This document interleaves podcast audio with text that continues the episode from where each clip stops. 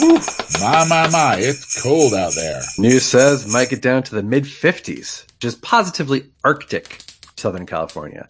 That's why I started this roaring fire. Come, warm yourself up. Remember, six feet away. That's some mighty responsible holiday spirit there. And hey, is that some light jazz I hear in the background? Copyright free light jazz. Holiday special tradition, as old as holiday specials themselves. And you're just in time to help me trim the tree.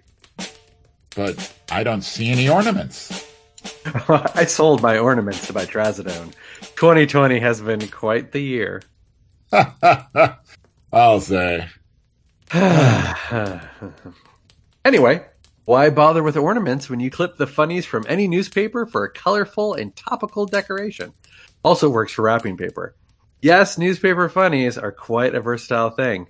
Hey, remember newspapers? Funny you should say that because newspaper comics can also make a great burn after pitching segment. We are bringing on former guest Susan Sassy. Susan, what have you been up to since you were last on? Oh my goodness. Uh that's like asking me what I ate for breakfast. I can't remember. What do you guys? Remember? It has been almost a year because I think you were on our Valentine's Day episode. Oh yeah! Oh my! The Valentine's. The, oh my gosh! Wow! Um, you our last pre-pandemic guest. Yep. Wow. Um, oh, wow. Remember when we recorded in person? Wow. Crazy times, man. Crazy times. When, yeah, now it's like I don't remember anything from before the pandemic. I probably yeah. had a job back then, but I don't. Well, um, I don't remember February a year ago. You know what? February a year ago, I had a job that I loved. I think, and then pandemic happened, and then which was March, right? Yep. Yeah. And then um, they decided that temp employees were not necessary. Were not like what's it called when you're not valuable? Essential. Essential yeah, workers. You're not essential. It wasn't essential to them. So then so there, I was really bummed about that because it's a really awesome job, and I worked so hard to get it. And then, like, oh. in like a month, like everybody was like, "Oh my god, you're so great, you're so wonderful." And then, like, this happened to no fault of my own. I was unemployed, and it was quite a huge, awful mess. And then lots of rejections for screenplays and uh, TV show pilots. Lots of rejections for competitions. Um, then I started writing satire and got lots of rejections for my satire articles. and then everything started to like do a 180 and I got into the Women in Film Writers Mentorship Program. I got some satire articles published. Yay. I wrote a pilot that I'm really excited about called Ghost Cougar. And um, I finally wrote that. And then I wrote an outline for another pilot called Renaissance. And I've been doing lots of stand up and getting lots of stand up shows. So. Wait, are they doing stand up shows? Yeah, how is stand up working? Via Zoom. Was that an interesting story? I tried to give it yeah. some highs and lows and end on a high note. it was an emotional roller coaster. Susan. Yeah, I wanted to really take you on a journey. I'm probably right going to have to edit most of it out, but thank you for taking well, that journey. I was entertained and I learned something. So I learned something about myself. I learned something about all of us here in this room. Well, I, I learned that stand up is happening. Yeah. I think when we last talked, you mentioned Ghost Cougars. So I'm glad that that's still yeah. You know, lurking. Yeah. When I talked, yeah, that's completely written. It just went through a few rounds of notes and uh, I'm polishing it up. But yeah, it's it's a really fun one about a ghost of an older woman that likes to hit on younger men. Ghost Cougar just like the title says. I like that it tells me exactly what I'm in for. Yep. Yeah. It is what it says on the box. Yeah. If, the, if there's one thing I am, I'm very explicit and honest. well, that is a virtue. That's a that's a virtue when you're uh, pitching ideas. So, listeners, we task Susan pitch us a big Hollywood motion picture based on a newspaper comic strip. Mm-hmm. So, um, Susan, boy, did I deliver! I had something in my wheelhouse all ready to go. I thought you might. the title of this film is called Kathy in Real Life, based on the cat comic strip from the 80s by Cathy Guisewite about, um, you know, that lovable chocoholic dealing with the four basic guilt groups um, food, love, career, and mothers. Um, after 35 years in the Sunday Funnies, Kathy's cartoon's been canceled for being outdated and offensive to women. Now, to get it back, she'll have to update her image. She'll become a feminist as long as it doesn't make her look fat.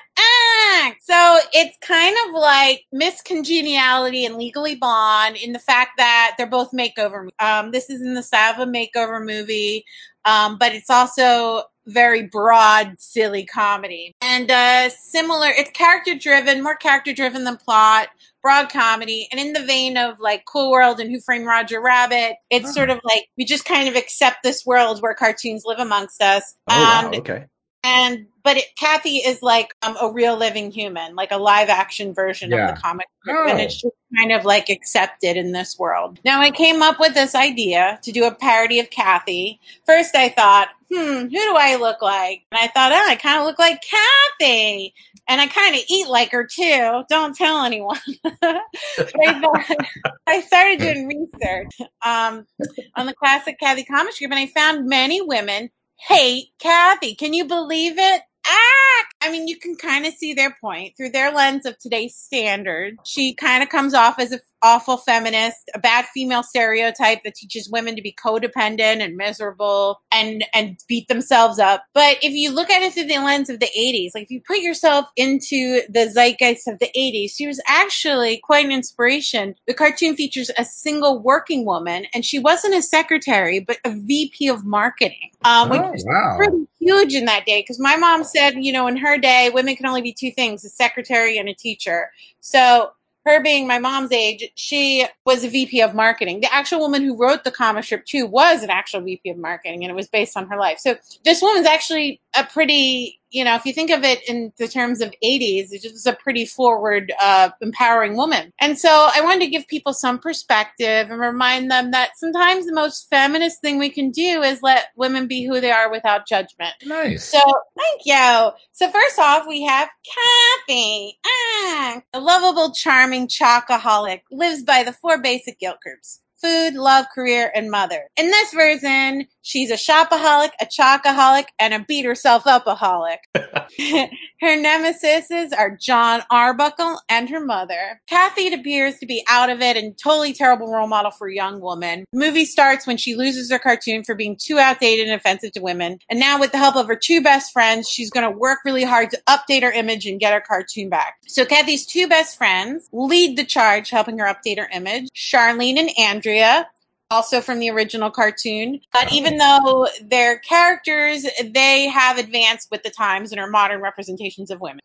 Charlene is a single working mom, very hippie and into astrology and self help. Um, it's really essential to Charlene to raise her daughter Julie to be an empowered, confident woman who believes she can do anything. But she's worried Kathy's a bad influence. And the more they work to char- change Kathy, the more of a bad influence Kathy is on Julie. Ah!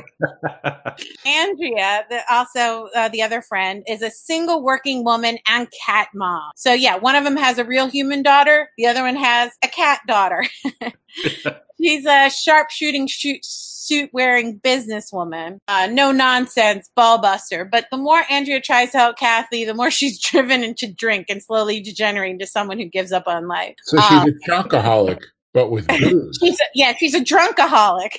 ah we all got our vices. So then Jon Arbuckle, we all know Jon Arbuckle, right, from Garfield. Right. I like this crossover we're doing. yeah. doing. So she, he's going to be one of Kathy's nemesis. He's also trying to revamp his career and break away from Garfield to be his own star. You know, because Garfield, Garfield's a star, so he wants his own star. His Twitter Twitter handle is at Starbuckle. Um, he's a mediocre white man with more confidence than he should have, and his cartoon hasn't been canceled. he just wants to be the star. So there's a rivalry competition.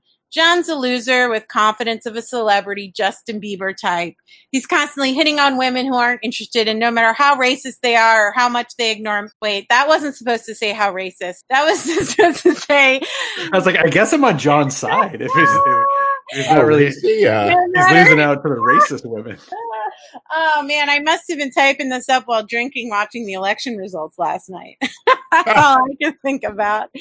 Um, no matter how much, how uninterested they are or how much they ignore him, he doesn't get the message. Does Jon sound familiar, men, white men of the world? then, uh, Kathy's other nemesis, her mom. Um, she would rather Kathy get married and give her tons of grandbabies and start her career and will do anything to stop her from succeeding. Other character we have Lucy from Peanuts is Kathy's therapist and head of her Chocoholics Anonymous group. Lucy does for Kathy what she does for Charlie Brown. Um, she thinks she knows it all. She thinks she's better than everyone, uh, tortures Kathy for fun and calls her a blockhead. Oh, and she also sexually harasses Schroeder. Classic Lucy. Uh, Irving is Kathy's husband. He would rather someone put him out of his misery rather than spend one more minute with Kathy. He represents that 80s, 90s stereotypical sitcom dad that would always make wife jokes, like my wife jokes. Um, that, that like they make it so much that you're like, mm, this guy really hates his wife, and he's trying yeah, to. This guy's looking off. for a way out. Yeah, yeah this is looking for what. Um, I don't know if you've ever seen the TV show Dog with a Blog on Disney, but the dad from that totally inspired this because he's constantly making jokes about how awful his wife is, and they're supposed to be jokes, but you're really like, oh my god, he's gonna murder her in her sleep one day. Um, I'll have to check that out on Disney yeah. Plus. Yeah, check it out on Disney Plus. Um, so to wrap this up, because I'm sure I'm out of time in the end, Kathy proves the most feminist thing you can do is let people be themselves. She leverages her cartoon fan base to get her a job as a social media influencer for brands like Godiva, Wetzel's Pretzels, Carvel, Dress for Less, and Tinder. and they all lived happily ever after. oh, yay. All right, so Kathy is live action, right? Yeah. Yeah. Um, so who would you cast as Cat? Well, I mean yourself. You can say yourself. That's fine. I, We're all friends. Yeah. That's I how Sly Stallone started. I unintentionally cast myself. I made a web series and I played Kathy and um, really out of lack of money to pay an actor. And I just look so much like her. Ah! So I cast myself. But if you need a name, if like in the real world you need an A-list actor, uh, maybe Melissa McCarthy would be great. I love her. She's so Yeah, funny. Oh, oh, yeah. She's like I mean, one of Rich, my I'd love to see you play it.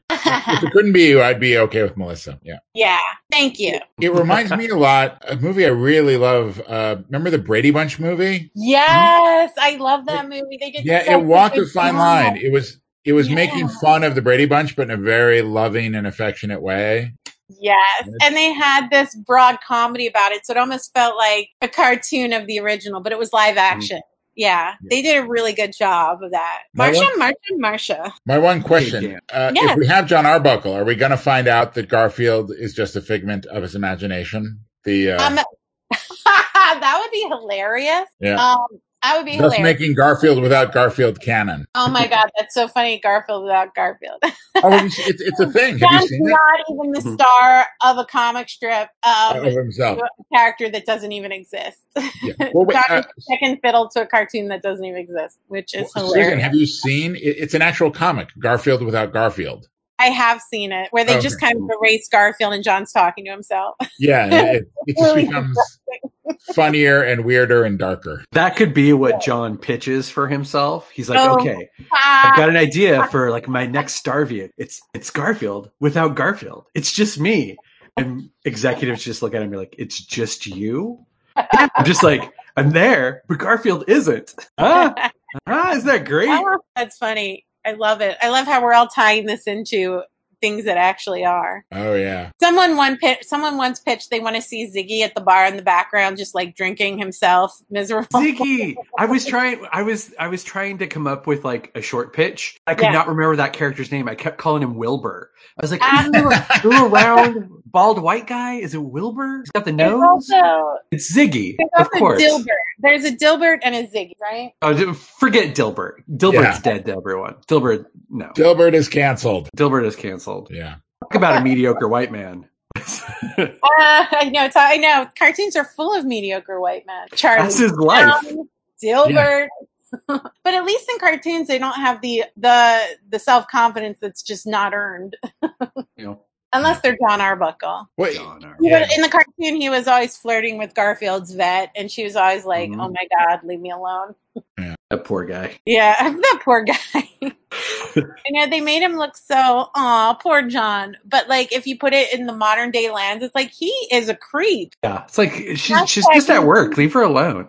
Yeah. I know. Stop harassing women, Jon Arbuckle. Your cat doesn't need a to handful go on to his the own. Yeah. Jon Arbuckle, serial harasser. Yeah. Yeah. All right, I I like Kathy in real life. I would like to see that up on the big screen Yay. Well, or hey, on a streaming service because we don't go to the movie theaters anymore. Yeah. Hey, you know what? You can see it on my YouTube channel, a web series version of that. It's not the full movie. Oh. sketch. Could you go to YouTube.com and then search Kathy in real life? Yes, you can search Kathy in real life, or you can search When Susan Calls, which is my YouTube channel. Oh. And um, you can look up the web series version because I don't have a ton of money to make a feature. So we went with the next best thing. And then I could cast myself.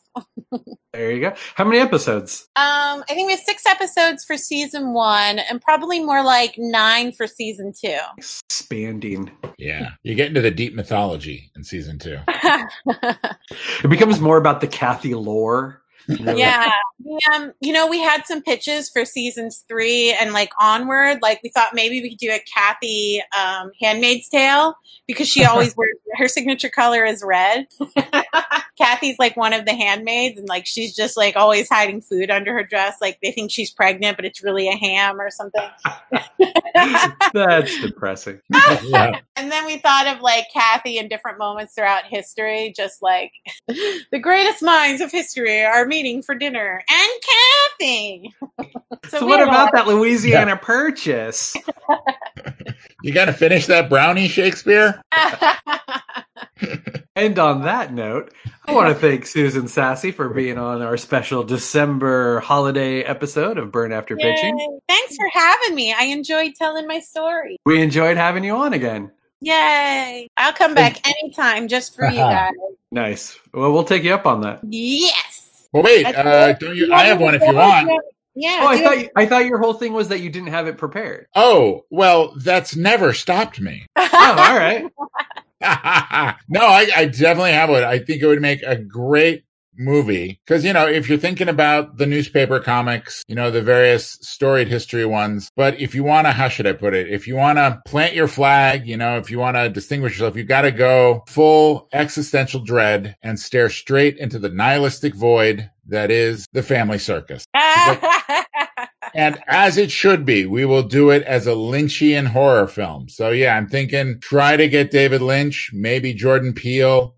I wouldn't mind Yorgos Lanthimos either. Uh, and it, it's gonna, fo- it will follow, it will follow the comic book. It's, it's, it's a horror movie, but it's, it's that Lynchian horror movie of just sort of weird unease because it starts out, you, you know, you got your couple, what is it, Bill and Thelma, and kids keep blaming things on those two invisible scamps, not me and I don't know. I don't know how familiar you are with with Family Circus, but that's a big thing they do. Yep. You know, yeah. Who ate the last cookie? Not me. I don't know. And you know, at first it's well, I can't say it's funny, but you know, it's sort of moderately amusing in a daily newspaper funny kind of way. But it starts to escalate. Uh the baby PJ gets pushed down the stairs. The pets go missing. Nothing so horrible that you're going to panic about it, but you know, all this weird stuff starts getting blamed on not me. And I don't know. And then there's this other thing in the in the Family Circus comic. The father Bill draws uh, draws the cartoon, the Family Circus, and every so often he will let Billy draw the cartoon for laughs. I don't know if you see Family Circus. but occasion- Mhm. Occasionally, you'll get the crude kids drawing of how they understand it, and and so he's letting Billy draw the cartoon occasionally for laughs. But then Billy's cartoons starts taking on these weird Oedipal hostile overtone so much that Thelma starts to worry and it's it's very sort of it takes a sort of baba oh what is it uh why am I blanking on the name? The Babadook. Babadook. It takes a Babadook twist and you know the more we start worrying about not me and I don't know and they start Thelma starts thinking she can see them and then Billy or Bill the the father gets replaced by the weird cartoon drawing of Bill that the kid draws, who's like, you know, of course it's a kid's drawing. So rendered in real life, it looks horrifying. And so Thelma is terrified and, and it, it ends with her trying to escape the weird cartoon drawing of Bill while also getting chased with not me and I don't know. And she gets trapped and she tells Dolly, or maybe Jeff, no, it tells Jeffy, go for help, go for help. You got to get help. And we think that's our one ray of hope. Jeff's, Jeffy's going to get help. But then in another Family Circus Classic. We get to see the little trail he takes all around the neighborhood, stopping at every store and doghouse and tree climbing, intercutting it with Thelma slowly getting destroyed by by by the the weird subconscious manifestations of her children. Uh, and so you know, it, it takes Jeffy forever to get help.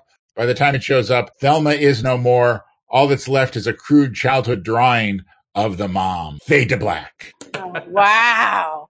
I like how you played with uh, genre.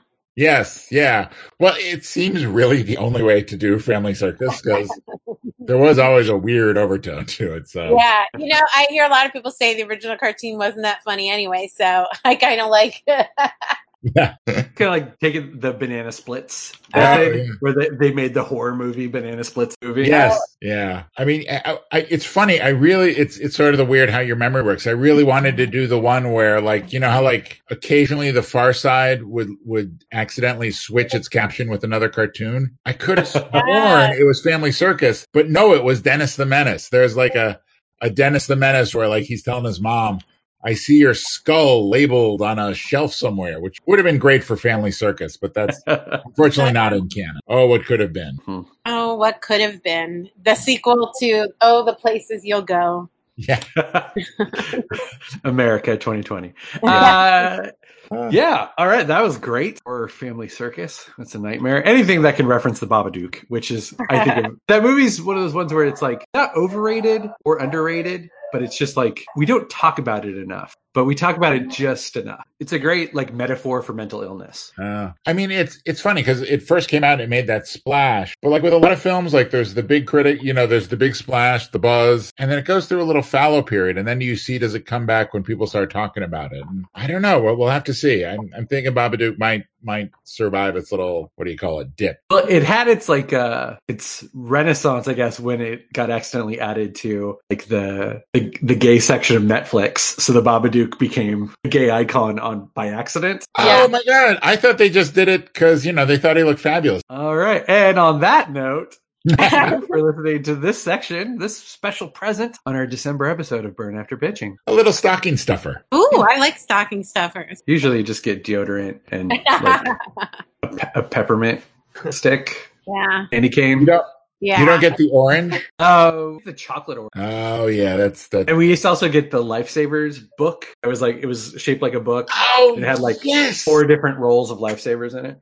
I'd forgotten I, that. Like, what was the what was the idea behind it? We'd like Lifesavers why... they were in a book. Yeah, it was like, oh, it's a trick. Like, oh, you think you're getting a dumb book in your stocking? Surprise, it's candy. Now, see, I'm that one weird kid of like, oh, a book. Oh, shoot, it's just candy. There's more candy. Yeah. Got plenty of that. The joys of candy are ephemeral. Literature is forever. you know, that note. Done silence. All right. Then, yeah, yeah I was a weird kid. We're good. How about that? Is there anything newspaper funnies can't do? Well, they can't keep you warm when you can't afford a winter coat. Have you tried stuffing them in your windbreaker? Ooh, I will. Thanks. So, how are you keeping busy? Well, as you know, everything is closed and human contact is banned. So I've been renting DVDs from the local library. Oh, sounds like fun. Uh, it's not. What the movies lack in watchability, they make up for in I can't afford anything else. Why, they're mostly sequels for movies you've never heard of. Well, sometimes, even when it's a movie I loved, I see the sequel and think to myself, I could have done better than that hot pile of garbage. Me too. Hey, that's a great idea for our next segment. I do believe you're right. Good morning and welcome to the special December edition of Burn After Pitching. Uh, we're doing something. Uh, we're doing something a little bit different for this month of December because you know at the holidays, every holiday you get presents, and sometimes you get a lot of presents. Sometimes you get only just one big one. Well, we're going with quantity over quality. No, I don't mean that. I mean a quality of quantity because we are doing a bunch of super short segments, single pitches from new guests and old guests. And you're just going to be bombarded with a myriad of different kinds of pitches for this special month of December. I'm your host for this episode. I am Michael Tanner and joining me, my co-host, Andy Nordwall.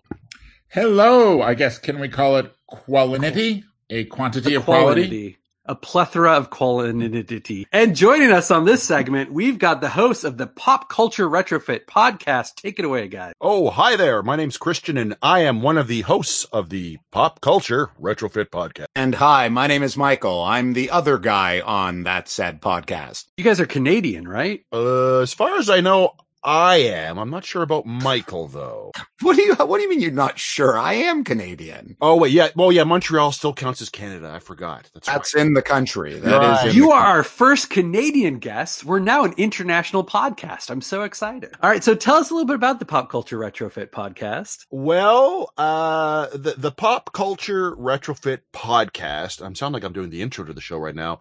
Is a podcast where we take things from pop culture and retrofit them into other things. And what exactly that means is generally what we've been doing lately on the show most of the time is we've been taking movies and then we retrofit them into something that is not unlike a movie at all. Uh, for example, we've taken, uh, the movie uh, crying out loud tom hanks solves mysteries and he's a scientist what is it da vinci code the da vinci code we Vinci turned that into yeah. a game show and most recently we turned the game show the price is right into a horror movie. What are some of your favorites, Michael? All of them. Uh, no, I, uh, I, we turned Forrest Gump into a Saturday morning cartoon. That's a good one. Right. Oh, we took the movie Aliens and we turned it into a child's bedroom.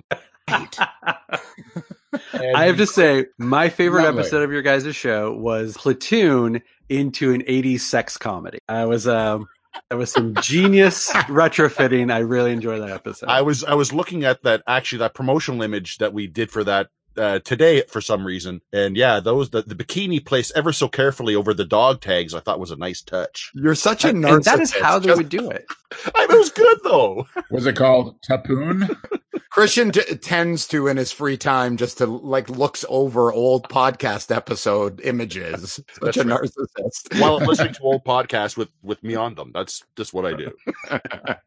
so, as you can hear, listeners, these guys make sense to have on our show burn after pitching. So we have tasked the guys from Pop Culture Retrofit to come up with alternate sequels. Now we know a lot of movies. We'll just throw, let's say, um, uh, Batman got a sequel, Batman Returns. But what if the sequel to Tim Burton's 1989 Batman was a different movie. So we we all came together and we're pitching alternate sequels to movies that did have sequels but we think we can do it a little bit better. Uh, how, how about I go first? I'll do my pitch first and then we'll have our guests and then Andy, you can, um, you can do your pitch because yours, yours will be mm-hmm. more, uh, meaty and we can kind of get an idea of, um, kind of ease our guests into how does that sound good for everybody? Yes, just promise you'll be gentle, but we're, uh, we're good to go. We'll do our best. We will give a nice shoulder massage first. oh boy. All right. So, alternate sequel. I decided to go a movie which had a couple of sequels that did not live up to the original. A movie that spawned a whole catchphrase empire and really took its star into the stratosphere. I am talking about Austin Powers, International Man of Mystery. He he got that movie got a sequel, Austin Powers: The Spy Who Shagged Me, which I found a little lax. So I've decided to pitch my alternate Austin Powers 2, A Shag to a Kill. Okay, oh. we open with Austin mid mission in the Bahamas, and we get an absolute glamour shot of Austin coming out of the water in his Union Jack bikini bottoms. You know, referencing every like sexy person coming out of the water in every James Bond movie. And immediately he's captured by very modern drug lord. And we really set up that Austin Powers is not prepared to deal with the modern world of international espionage and terror and drug dealers. And Vanessa, remember Vanessa Kensington, uh, the love interest from the first movie, and the rest of MI6 arrive and rescue him. And we learn that this has been happening a lot. Unless it's a ridiculous supervillain or Doctor Evil type, Austin is just not made for this world. So he is sent on sabbatical. He's essentially retired uh, and given, you know, oh, you're great, Austin, but uh, you know, how about you just, you know, take some time and figure things out. So he goes back home where he meets the we, he meets a new character, a new female named Lovey Givehead, played by Oscar winner Mira, Mira Sorvino, daughter of one of his former colleagues in MI6 from the 1960s. They learn of a plot by an evil tech giant, Beto Max, played by Dana Carvey. Yes, it's a Wayne's World reunion. I wanted from the get go the sequel to Austin Powers to feature Dana Carvey. And so he's here as our villain. And the, the pair of Lovey Givehead and Austin must contend with Beto Max's imposing female bodyguard, Miss Big Hands, played by WWE superstar Chyna. Remember, this movie would have been in 1998 Right. or 1999. Right. Prime Chyna. Oh my God, that could have saved Chyna. It, it could. She could. Joanie Laurer could still be with. The dead So we people- got so we got Miss Big Hands as our uh, as our Grace Jones stand-in. Okay, so while uh so Austin is traveling the world while he's pretending to kind of be stuck at home, and so he's hiding his activities from Vanessa. So there's a lot of that kind of like Three's Company farcical misunderstanding stuff where he's trying to like hide that he's in, you know, another country and pretending to be at home. While uh Lovey and Austin, they, they are trying to stop Betamax's plan, which is to start another technology war between the still new DVD format and his even newer one that provides an even clearer picture and more space per disc. He calls it Beta Ray. His format is much easier to produce, causing instability in the resource market. He's going to destabilize it. So the sexual tension between Levy and Austin gets to a fever point, but Austin stays true to Vanessa, which is good because it's revealed that Levy is Austin's daughter from a tryst he had right before being frozen. The climax of the movie takes place on a blimp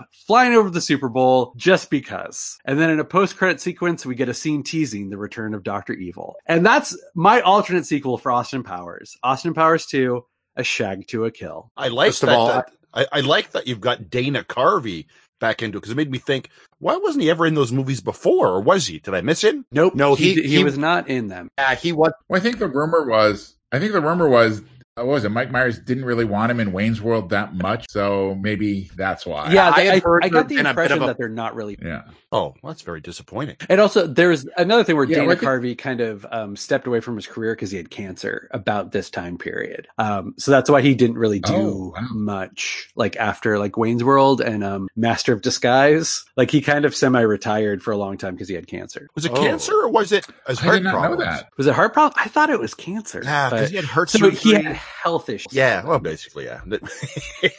Don't need to actually identify it. We're not doctors. We're podcasters. I was think he gonna might say, have had like colorectal cancer. Jeez, this pitch has gone into dark places so quickly. Yes.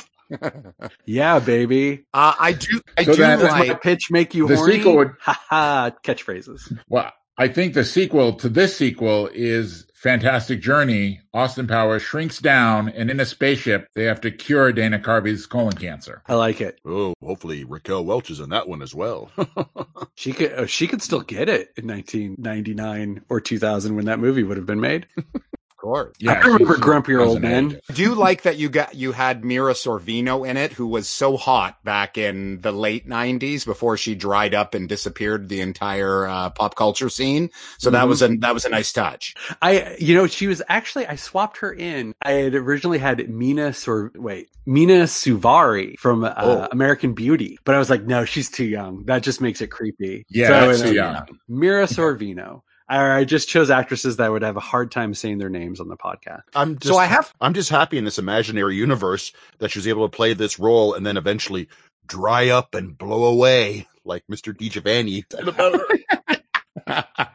so so you made a conscious choice to not include Doctor Evil in the sequel, which I think is interesting. I think it was from from the time period like Mike Michael Myers talked a lot about um Michael Myers Mike Myers of the it's Halloween season um that he talked a lot about how he wanted originally he wanted them to be more like the James Bond movies where there'd be a different villain each movie but Dr. Evil was so fun to play and was so popular that he brought him back in the sequel and then it, it became the Dr. Evil show um because because really Dr. Evil's a far more interesting and funny character than Austin is and we learned Yeah. that like because Austin Powers got very worn out even after the first movie um so that's why the the focus really shifted to Dr. Evil but I thought like stick to the original idea of doing these are James Bond parodies uh, so do a new villain and the best person to play like a foil to uh, Mike Myers, Austin Powers would be a Dana Carvey doing a character um, who would be kind of the Christopher Walken um, from A View to a Kill. Yeah. So that's where I went. And I didn't want to get rid of uh, Vanessa because I do like that character. And the way the sequel just was like, yeah, she was a robot the whole time. Like, oh, okay. All right. Uh, that's like the lesson to the audience to just like, oh, don't care about any of it. Just, just go in and laugh, which is perfectly valid, but it definitely sets you up for like how, how you want to view the franchise Mhm. as a whole. Well, if I if I know someone who has lost their love for Elizabeth Hurley, I don't even want to know who they are. Yeah. Where'd she go? She kind of disappeared too. Yeah, it, it's weird sequels. I was just saying that those rare sequels where they kill off a main character that we spent the whole last movie caring Mhm. about usually don't do that well. That tends to be a like a a trope where the girlfriend is quickly dismissed in the second film. There's all there's always an opportunity to go, right, well, remember that girl that he spent 2 hours falling in love with? Well, that's well, she's gone. They broke up or she's a robot. Oh yeah, Yeah, she's going on. she's usually studying in Yeah, Paris. she- she's something. going on a trip away for a while, at least two hours of cinematic time.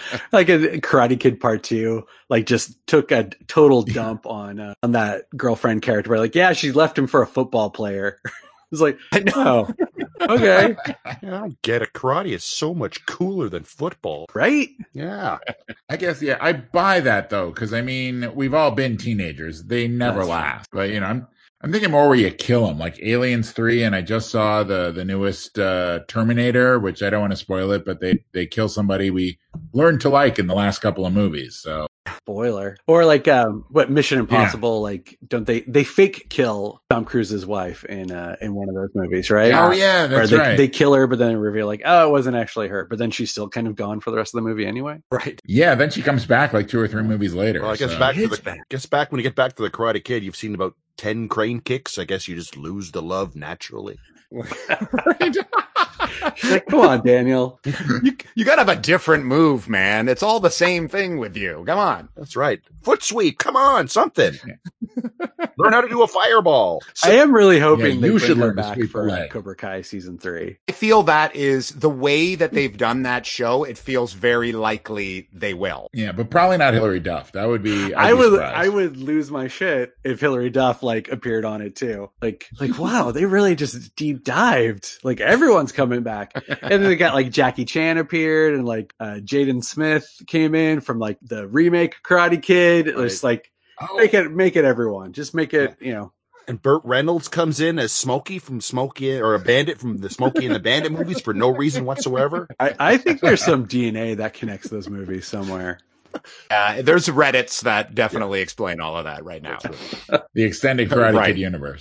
All right. So w- would one of our guests like to uh start in on their uh their bare bones pitches? I will go. Um, and what the uh, the film that I picked is a part of a probably one of the most esteemed film series of all time. So this one had a lot of sequels, a lot of great sequels, um, but one in particular is not great. And I'm talking about Police Academy. Um, and uh, now Police Academy 2, 3, 4, 5, 6, excellent, solid sequel. The, I really have issue with that seventh sequel, The Mission to Moscow. Uh, now, so what I am proposing is we get rid of that and we do a completely different film. Police Academy 7, Mission to the Moon. Oh, I'm already clapping my hands. Ah, So this, the, uh, as we set this thing up, uh, the, the Space Cops program is officially announced and Commandant Lassard, yes, Space Space, Force. Force, if you will. Uh, Commandant Lassard's and Lieutenant Harris's, Captain Harris's two squads have been selected, uh, to compete to see who are going to be recruits to join to be the first uh, group of space cops. So there'll be a bunch of wacky space training mission type things, anti gravity jokes, shirts flying up. You you know where they go with. G forces and stuff like that. Oh, Faces you- being melded. Oh, you wait. Uh, and so big twist here. Harris's group of misfits ends up winning the chance to be the space cops. So at the time of launch, when they're going to be their, their first mission launch into space, something goes horribly wrong and Commandant Lassard and the crew have to get involved and help out Harris's team. And they as well have to take the mission to space before the space shuttle explodes and comedy ensues. now question. Is there like a wave of space crime in this movie? The, Um, the, you know what? We're, we're, we're not going to delve too deeply into the uh, science fiction of this. We're saying that maybe okay. there is, uh, the space race is fully uh, intact here. We've got a lot of uh, we've got a lot of space stations, and those are going to each need police sort of rep like security. So that's why they're being sent. They're okay. being sent up. There's no aliens Perhaps seeing how this one does, we could add that to the mix.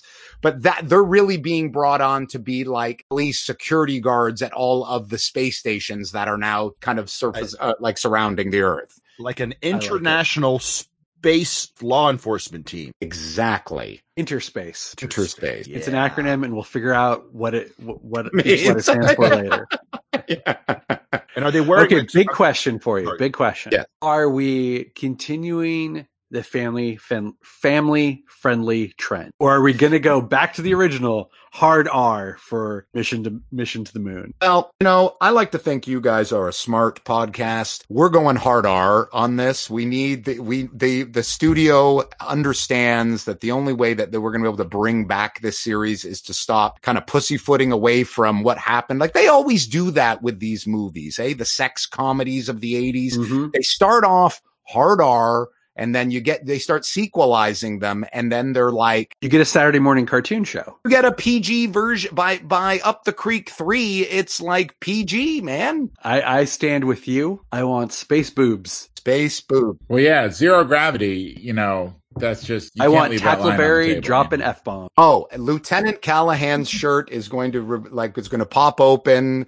There's going to be f bombs. We'll get right. crass. We'll be crass copious uses of the word asteroids as a slur. and then do you think that could bring back Steve Guttenberg to the franchise? You know what? I was actually Ooh. brave enough to, to, to assume that Mahoney would be back for this one. I like to believe we live in a world where that's possible. I feel pretty confident. Yeah, I mean, you know, we like sci-fi with Cocoon. now, You're, question: I'm trying to think. Are you going to have also my favorite character, the Bobcat Goldthwait guy? yeah, he was great. Uh, he came into it in like what part four? I think he's the villain in part two. Villain, and oh, then he right. joins the cops in yeah. part three. Yeah, he joined. I remember he he. That is right. Yes, so he was a part of the squad for like three and four at least. I, yes, I think he, yeah. he is. He is definitely back. The timeline would work that he would be in in this for sure. You you know what I'd also throw out there? Make Bobcat the director. Whoa, he's a great oh, director. He yeah, could he, he, could bring it Police Academy back to a hard R, get Guttenberg back. He could make something very special with Mission to the Moon. Yeah, that you just kind of blew my mind, man. If like Gold, if he Bobcat directed this, this would create that would add a irreverence to it that the the the films were sorely lacking. well, based on his other films, it would definitely be a hard R. Right. Yeah. Yeah. It would be the first police academy to premiere at Sundance. too, nice. all right. All right. Hit us with another. Hit us with another pitch. Uh, let's see. We can go with one of my dumb pitches. Boy, oh boy, I don't think you guys understand what the words bare bones mean because you guys described the crap out of yours. Your idea. Uh, let's go with. Uh, there was a sequel to probably one of the most perfect movies ever made, and unfortunately, uh, the original movie was great, but the sequel was not. And I'm sure you all know the movie I'm talking about. It is Paul Blart Mall Cop. and in the second one, uh, uh, Paul Blart, well, somebody goes to Vegas security guard convention with his daughter and bad stuff happens and he gets kicked by a horse multiple times, I think is what I can remember. And I said to myself, that's that betrays the the character of Paul Blart, in my humble opinion. And uh, the first thought, uh, the first thought that came to my mind was that Paul Blart should essentially, for some reason, go to the largest mall in the world and then do something there. So right away, that uh, takes me to my intensive Google research. What Mall of America? What are the largest malls in the world? And uh, Mall of America. I don't know if it's in the top ten, but it's not in the top five. That's for sure. I thought, yeah, really.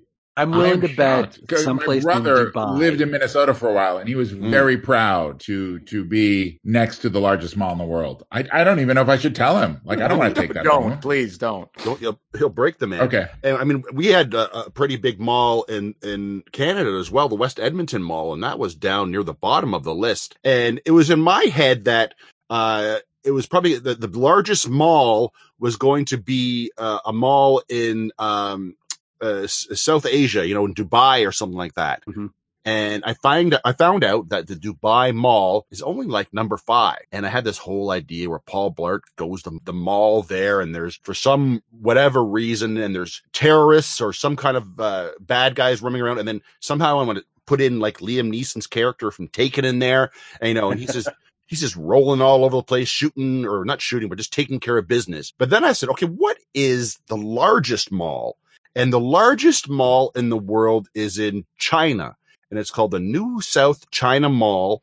It's uh, apparently, but it's gigantic. It's like uh, it doesn't say how big it is, but I'm assuming it's on the internet, so it's got to be big. But the interesting thing about this mall, since it's opening in 2005, it's that 99% of it is vacant. The only occupied areas of the mall are near the entrance, where like there's uh, American fast food chains. Right, and This it's- is a hoax. This is a complete facade, is what you're saying. yes but the what uh, hit me was that this uh, mall has been nicknamed the uh, the ghost mall it is the largest ghost mall in the world and that that's where my head started turning where the storyline would be where paul blart uh, basically is looking after his marriage has failed, much like it did in the second, uh, the second or the first movie, or sorry, the original sequel. That they, they those two characters didn't work together. It's better they got separated. Um, and so inadvertently he takes She dates a football player. Right, exactly. Full circle. That's right. No crane kicks. Um, and he basically uh, does, does an online job search and he finds uh, this new South China Mall is looking for a security guard, but doesn't realize that it's not in the United States, it's in China. And then basically gets on a plane and somehow gets over there, un- you know, not even knowing that he's still going to China. And and then when he gets the Ghost Mall, I'm not 100% sure what happens, but I like to think there are communists and Chinese ghosts everywhere. And he has to contend with that in order to get the mall back on its feet. Well, are you familiar with Chinese vampires? No, but I would like to be. Chinese hopping vampires. Oh, it is a whole genre because they're they're super weird. They're kind of half vampires, Mm. half zombies, Oh. and they can't even walk. They just hop around. So, needless to say, these are comedies, and you need to put like a little sick. What is it? Like a little strip of paper with a Taoist saying to freeze Right. them. So, basically, yeah, it's, there's all these like physical comedies of like the guy who has one tag for two zombies, so has to keep switching back and forth, and it's a whole genre. So this could be the movie that brings wacky Chinese it's kind of like. Tom to Selleck's. Mr. Baseball. Right. Um, you got like fish out of Yes. water, culture shock Yeah. with Yeah. Chinese hopping vampire horror, Right. And Paul commun- Blart and communists and everywhere. Yes. communist plot. That's a really that's a good blender of um. I I'd buy that for a Paul Blart sequel. I'm into it. Yeah, I mean it's it's not the same movie again, which is the problem with so many sequels. You guys are know? How can the nicest- same thing happen to the same guy twice? right. That's right. And no horse kicking in this movie unless it's a ghost horse. Anyway. A hopping ghost horse vampire. Right. Right. Frightening.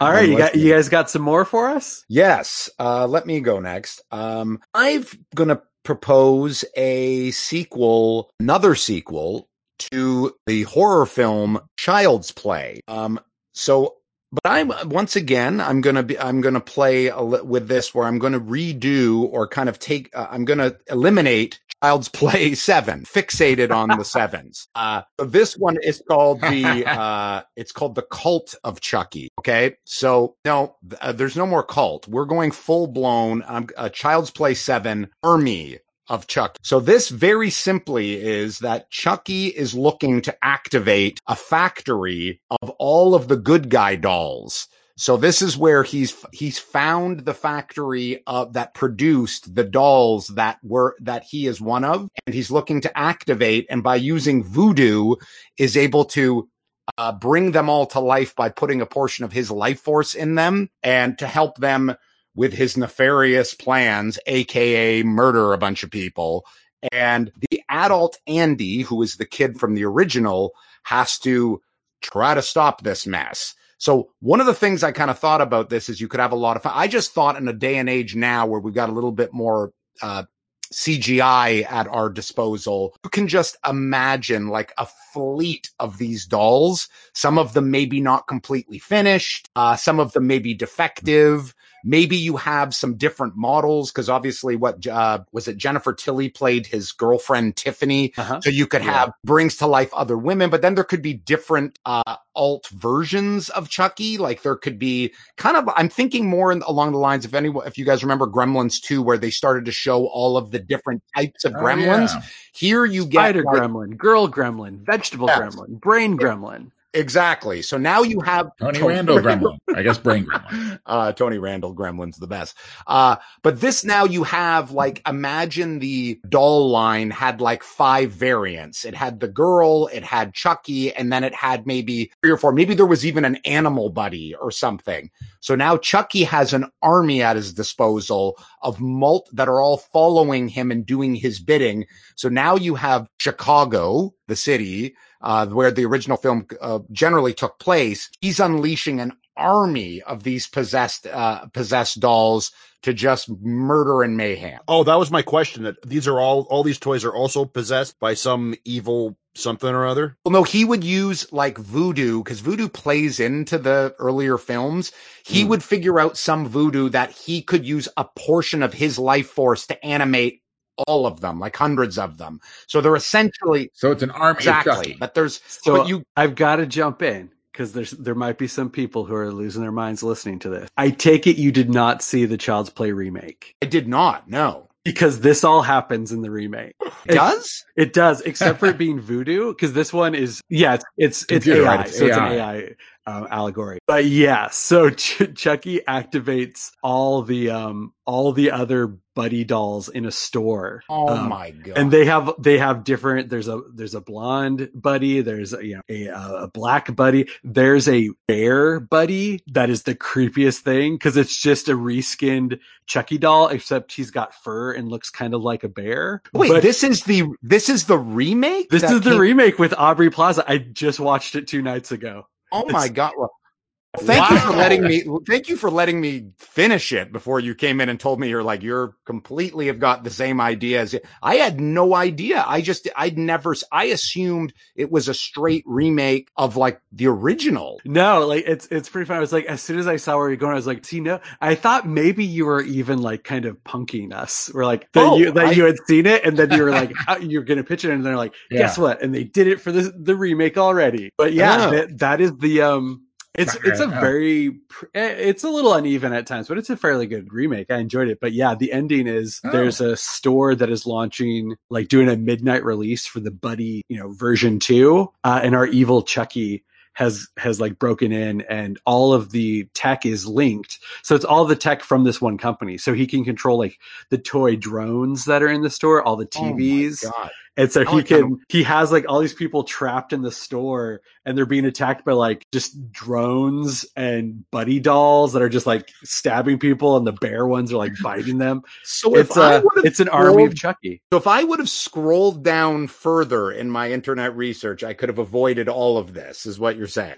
yes, but I don't want to have avoid, have avoided all this because that was pretty great. I, I think, I think that is yeah, well, also for this one, adult adult Andy, I think, could easily be played by Bruce Campbell. Because if you want army of possessed people, he's the, the guy, guy, you, call. you, call. That's for sure. I think the most impressive thing though is Dejo is how in tune you are with the Hollywood mentality. I'm impressed. I, yeah, I'm impressed as well. Yeah, I did uh, like, and I, I mean, Chucky's honor here. I've got uh, two fingers to my heart. Uh, I had no, I had no idea about that. I, has that happened on this sh- uh, uh, on your show before, where someone's pitched a, uh, like something and they're like, that is actually already a movie? Uh, I don't think it has. I don't think so. We've had two people pitch the yeah, same uh, me and a, a, frequent guest often pitch the exact same thing. We Oh. pitched uh, Nightmare on Elm Street, uh, Miracle on 34th Street, like crossover movie. Oh my Uh, god.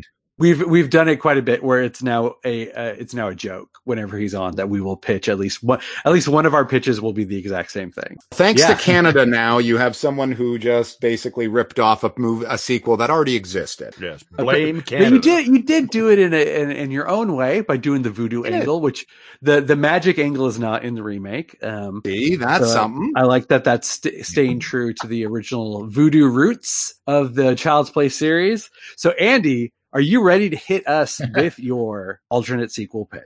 I am. Although, just listen to everybody. I think I just trashed the one that I was going to do, and I got a complete brand new one. Because you mentioned Batman Return, which I love, but I was also thinking the third film. I'd read uh, Michael Keaton. He like he just read the script and he was like, "No," which yeah, I kind of see where he's coming from there. So I want to do a double sequel. I want to have the third Tim Burton Batman film, but also finally give the 1960s Batman the sequel it deserves. I want to do Batman to the Future which is basically Batman's fighting some mad scientist who's building a time corridor thing and he falls in and he falls back into the 60s and winds up replacing the Adam West Batman.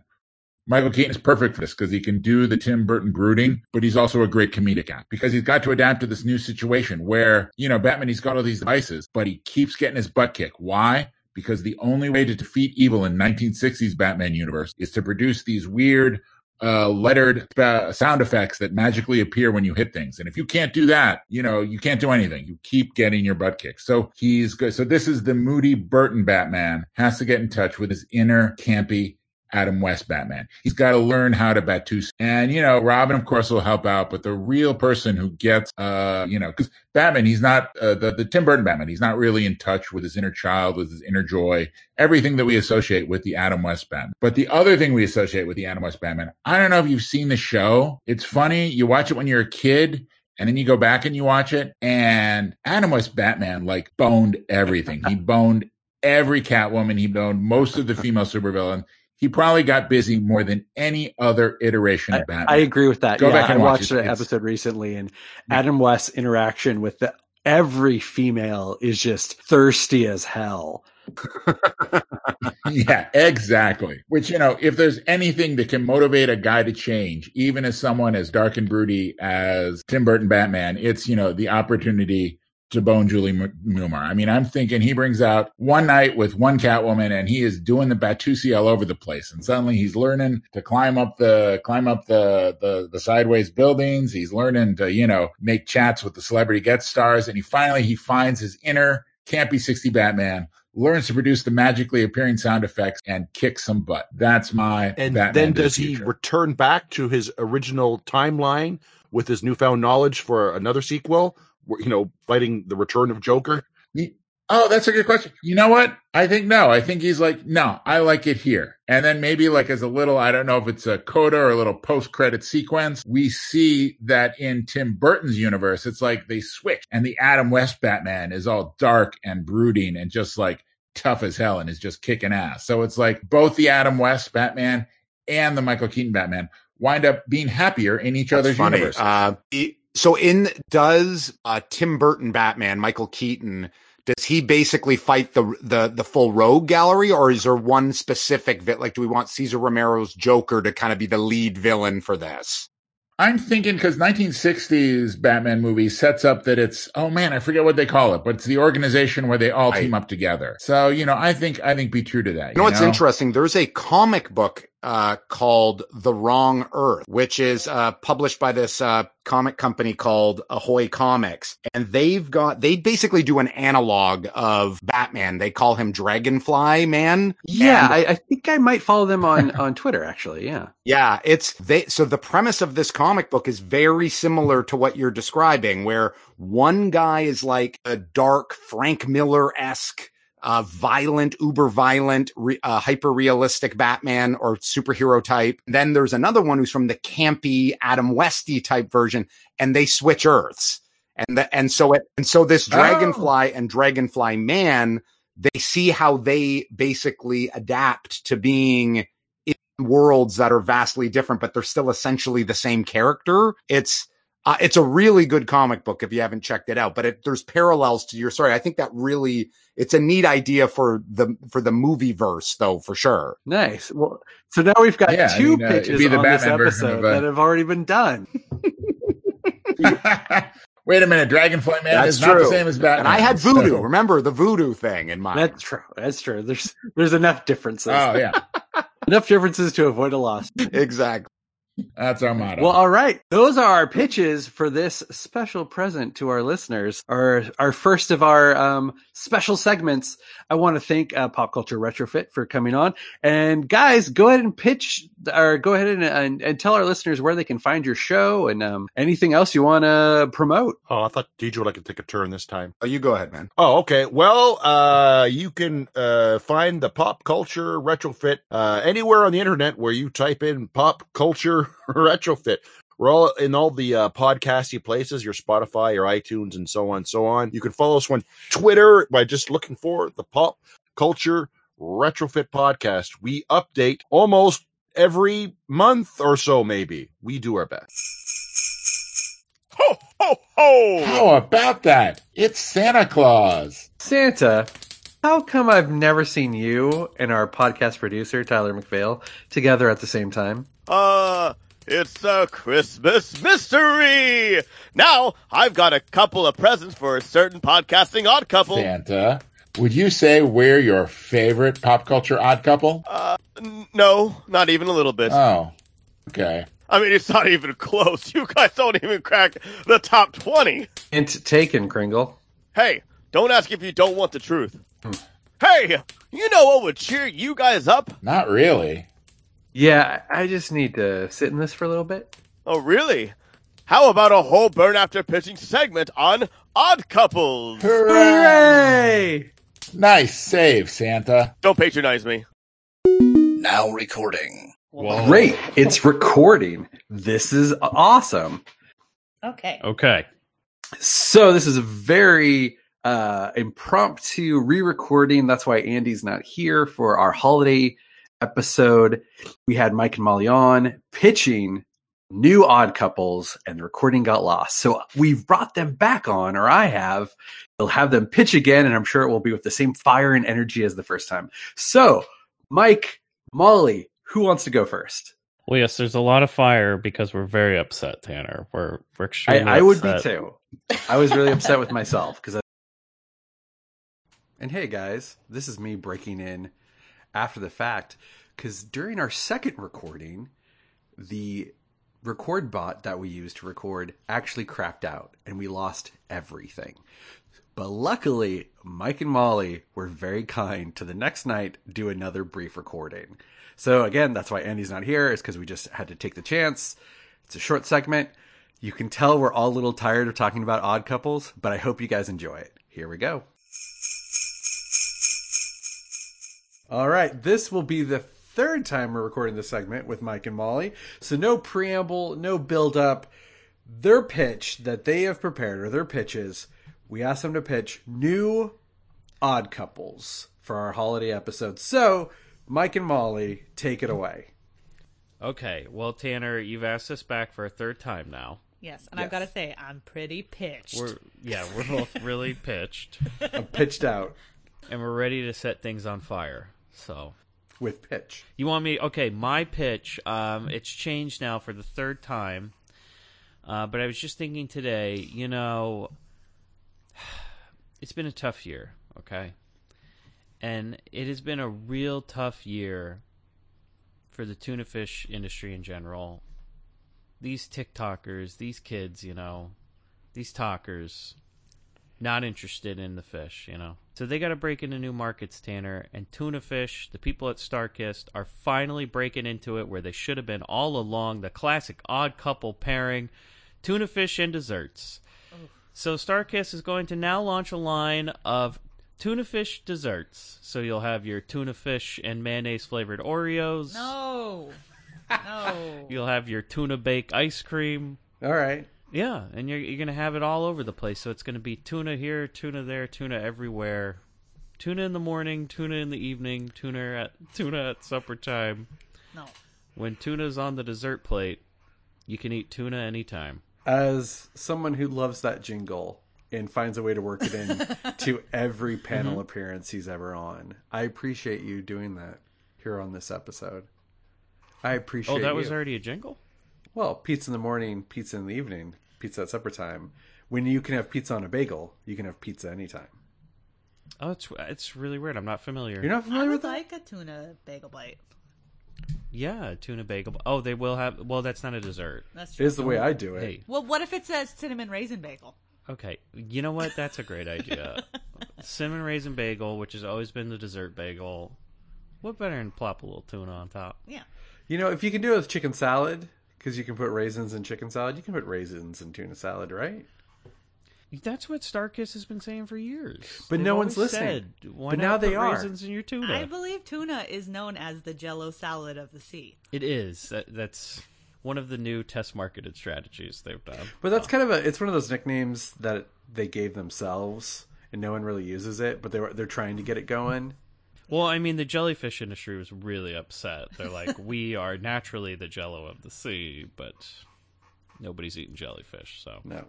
It's that weird side dish you can get at sushi restaurants. Yeah.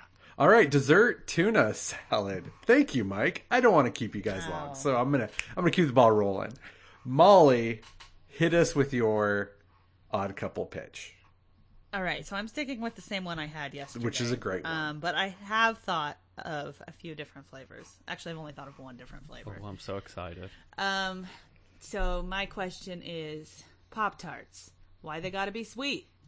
They don't. I've always wondered this. So savory Pop Tarts. Why they got to be like Kind of that? like a hot pocket, but thinner, and you can stick it in the toaster to heat it up. so you can heat it up. Yeah, you you yeah, of course. Now, we did talk about this yesterday, and the one that's deleted, and Tanner really threw away gold. it was it was Um, goddamn gold. I love a room temperature burger. yeah. So cheeseburger flavor. Um, my new one, turkey dinner. Oh, I almost pitched that last night when we recorded this the first time. I was because you you fill it with gravy and a little bit of turkey, or the instead of Yeah. frosting, it's like a dried gravy on it. Oh, I was thinking you could do a cranberry frosting, but Tanner, I love it. Give me a little dry gravy. Yeah. Mike, you and know? your pitch gave me another idea, yeah. which would be the fish and chips. Oh, I've Fish and chips always Pop-Tart. wanted a fish and chip that's more convenient. And it, it's a tartar sauce frosting. Yes, the cod on the of inside? course. oh, Yep. that's wonderful. That's pretty good. Maybe a little bit of malt. You know, maybe you could do like a toast strudel and put the tartar sauce right on top. You know, Yeah. like a nice squeeze thing. It is similar. It is a similar concept to the toaster strudel, but it's shelf stable like a pop tart. Mm-hmm. Mm-hmm. So for people like me who enjoy their food only at room temperature, Yes. never I can't eat anything hot. You know, Do you need to go to a dentist? Is it like Oh a tooth God. issue? What might put a hot burger in my mouth? You know, you gotta It's let that thing cool to the down. mouth. Hmm. Hmm. I'm not conv- I I think your room temperature food thing is like a coping mechanism. I don't think you actually like room temperature food. Coping mechanism.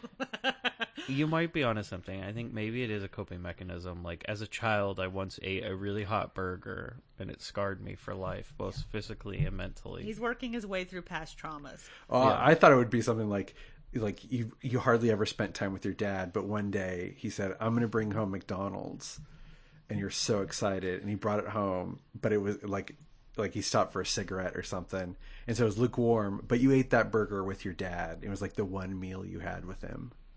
So it's like yeah, this, this Papa would always bring treasured- room temperature McDonald's. Papa. Yeah, Papa, may I have a room temperature? I would. Big I, Mac? I would say there. I Quarter go, pounder. Papa, may I have a quarter pounder, a Whopper with cheese? Lukewarm. Whopper with cheese. I would like the lettuce to be wilted. I want hot, hot lettuce that is now cooled to room temperature.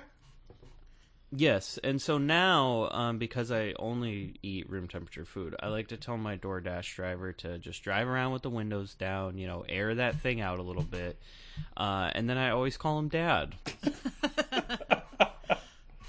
And sometimes they go along with it, sometimes they don't. If they go along And with it, you give them the with it, they twenty get five a better percent tip. You, well, I do. Yes, I do specify on the order, Tanner. I say if you want your tip, you I need to be able to call you dad. Tip dependent on dad. Hey, question for you guys. What's the most expensive meal you guys have ordered during this quarantine season? Um, I think we did it this weekend. oh yeah, we we got some sugar fish. Oh, sushi. Yeah, all right. Yeah. May I ask Oh, what okay. what your Not fun enough what your for you? DoorDash It's like bill was? sushi. Have you had sh- sugarfish before? I've been there once.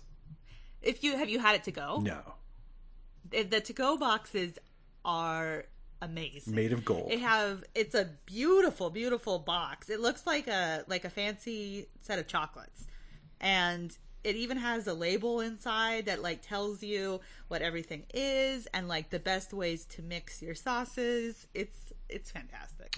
And we should say this right now. Um, this episode of Burn After Pitching is brought to you by Sugarfish. Use promo code BURN, and you'll get zero percent off. Tanner, are you done with us destroying your show? Or No, uh, this is great. It's an amazing segment. Tell us where people can find you. you can find me on the Grind Bin podcast. Uh, Tanner is always a guest. He's a frequent guest on that show. If you listen to this show, you should probably check that show out because while it's not as good as Burn After Pitching, it sure is more Tanner. Well, I thank you for that ringing endorsement of my show and for your show when I'm on it. Yeah, only only the Tanner episodes. So seek them out. Those are the only episodes I listen to, so they're the only episodes I can vouch for. Yes, uh, Tanner also only listens to the first thirty minutes. And then I go to sleep. Hmm We always say goodnight, Tanner, at the thirty minute mark, and we play a little song, and he goes Betty bye. Sleepy, sleepy. All right, Molly, tell us what you're up to because it's pretty exciting. Um, you can find me at Molly O Writes on Twitter. Um, I have some short fiction up on Storgy.com. And I worked on a Netflix Christmas movie this year that's out called Alien Xmas. So you can check that out on Netflix. Nice. All right. Yeah, the short story's name is Fixer Upper. Oh, yeah. Um, and what was your Twitter again? Molly O Writes. Molly O writes. Molly O. Right. Yeah. All right. And then back to the studio. Oh, and then I, I also have one more thing to pitch Oh, what is it? or uh, uh, plug. Uh, if you go to buymichaeltanner.com, b u y. You know, they get all that at the end of the regular part of the episode. You don't need to do it here at the 40 minute Oh. mark. Should we plug Sugarfish? Yeah, also Sugarfish. They have Just really good it. sushi. And if you live in LA, you should definitely go there. If you don't live in LA, why are you you. listening to this show? yeah, you know, it's LA only, baby. Get out of here. Our show is has fans all over the world. And they suck. Jesus, Molly. It's Christmas. Ho, ho, ho. I thought he'd never leave. Seriously, read the room, Santa. But now, who's going to read our special Christmas outro? I know. We'll get Krampus to do it. Hey, Krampus. Who has summoned me? Please, Please read, our, Christmas podcast outro. outro. Have you been naughty this year? I'll never tell. Yes, he has. It's alright seeing how it's Krampusnacht. This has been Burn After Pitching from the Grand Geek Gathering Network. Be sure to check out all of the other fantastic podcasts on your favorite podcaster of choice. Follow us on Twitter at Burn Pitching and tweet your pitches and suggestions. We will respond. Our music has been provided by Carlisle Lorenz, and our hosts have been Andy Nordvall and Michael Tanner. Be merry and bright, or else. Burn after pitching.